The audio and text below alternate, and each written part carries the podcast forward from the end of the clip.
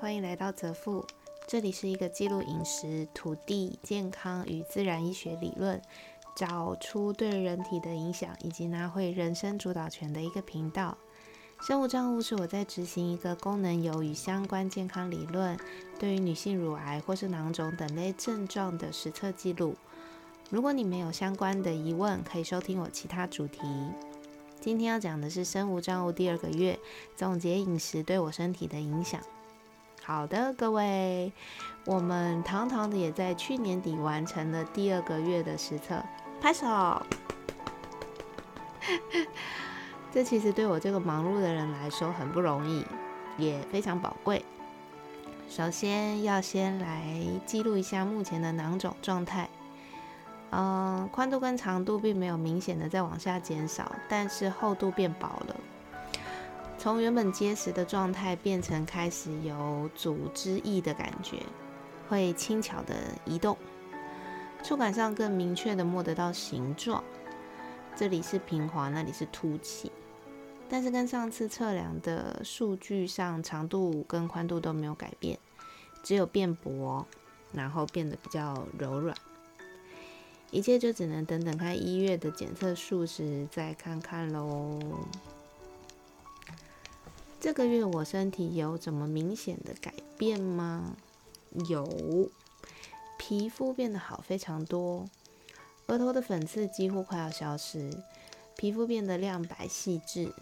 再就是呃，第二个月的经期在前三天的量明显的变非常多。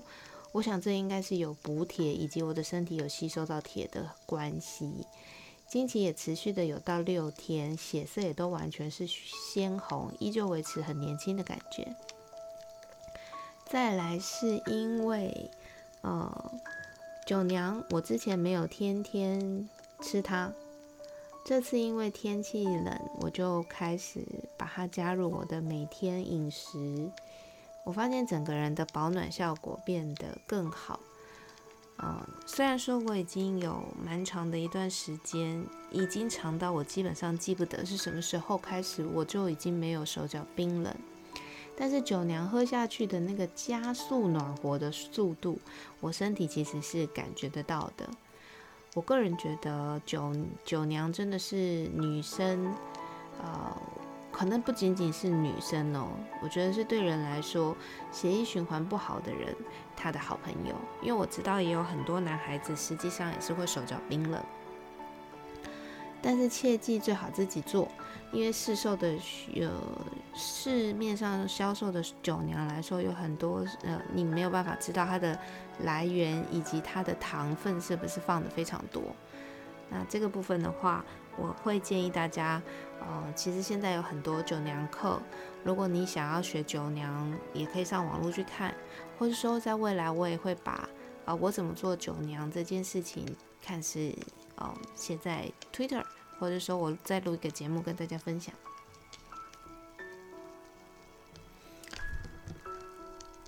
嗯，身体年龄的这个数值，我有从三十二岁进步到三十岁，嘿嘿，很好。持续往前推进，体脂从二十五掉到二十三，但体重没有特别的改变，可能是我的肌肉变多了，依旧维持完全没有感冒的状态。堂堂也要迈入第三年。好，接下来来聊聊观察到什么不太好的状态吗？目前有一个是我非常有感的，就是说只要我吃到精致淀粉类或是糖类。我的体温就会下降的非常快，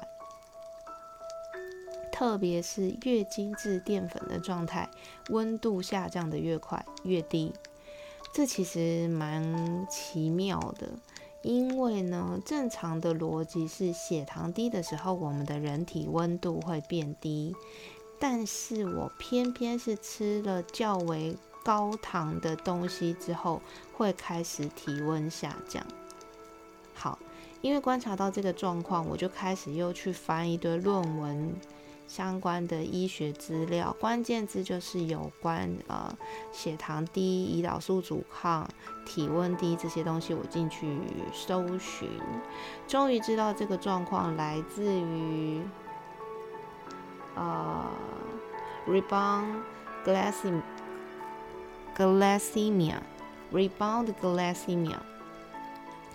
中文我不太知道要怎么翻译比较好，但就是因为啊，我突然间食用了我身体无法容忍的糖类，让身体的胰岛素过高过高导致的现象。当你的身体分泌过多胰岛素的时候，它就会进入一个 rebound glycemia 的状态，身体会释放压力荷尔蒙。让你细胞内储存的糖分再度回到血液里面，去面对即将来的压力。身体无法分辨到底什么是压力，它只能透过机制去反应。同时，一直分泌压力荷尔蒙对身体并没有任何的好处。这就表示，如果我没有办法在适当的时间内摄取适当的碳水，我就有可能面临明明没有事，但是我的身体感觉它处在高压的状态，导致我一直在意的身体健康会前功尽弃。是不是有点听不懂？好的，这表示什么呢？我们简单的举个例子来说，我因为跟朋友出去聚餐，在我一天一餐的情况下。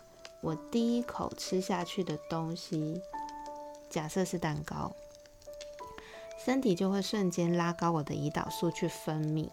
但是因为我不是总是吃蛋糕这样子的东西，我的胰岛素分泌过多，造成 rebound glycemia 的状态，我就会处在吃一口蛋糕，如同让身体在森林里面散步。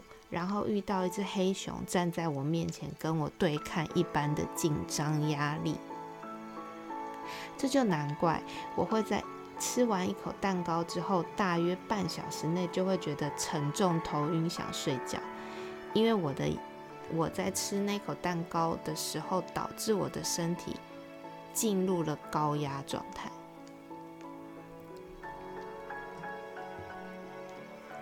好。这是我翻了呃各家医学论文之后，对我自己身体可能找到的一个较为合理的解答。因此，假设各位有想要进入状断食的这个状态的时候，请你一定要记得，断食结束之后的进食顺序非常重要。先蛋白质或油脂、纤维质，最后你才能够吃到蛋所呃，你才能够吃到碳水。当然，你也可以像我一样去测试不同碳水对你的影响。总之，不要让身体频繁的感受到超过它能够忍受的血糖值，否则你所做的一切都会反而对身体造成有可能的伤害。这个是我观察到的，或许也可以解释为什么当人类一吃完含淀粉类的餐点之后，多多少少都会感觉到疲劳，想睡觉。比如你在早餐结束之后的大约十点到十一点中间，会觉得昏昏欲睡；中餐吃完之后，大约一点到两点的时间，你会觉得昏昏欲睡。那当我察觉之后，我怎么去调整，并且维持我身体的温度能够维持平衡呢？我调整了我的进食顺序，把淀粉类放在最后再吃，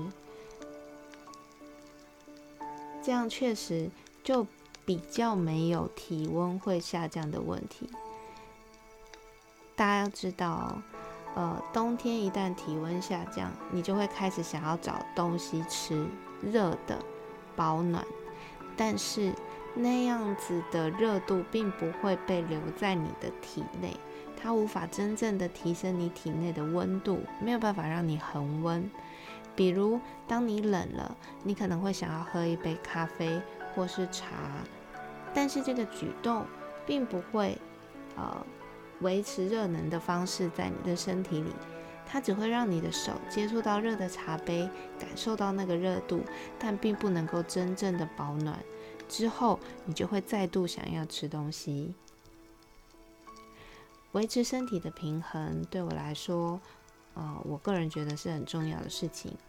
除了健康之外，你还可以控制你自己的进食顺序，并且让新陈代谢也维持平衡的状态。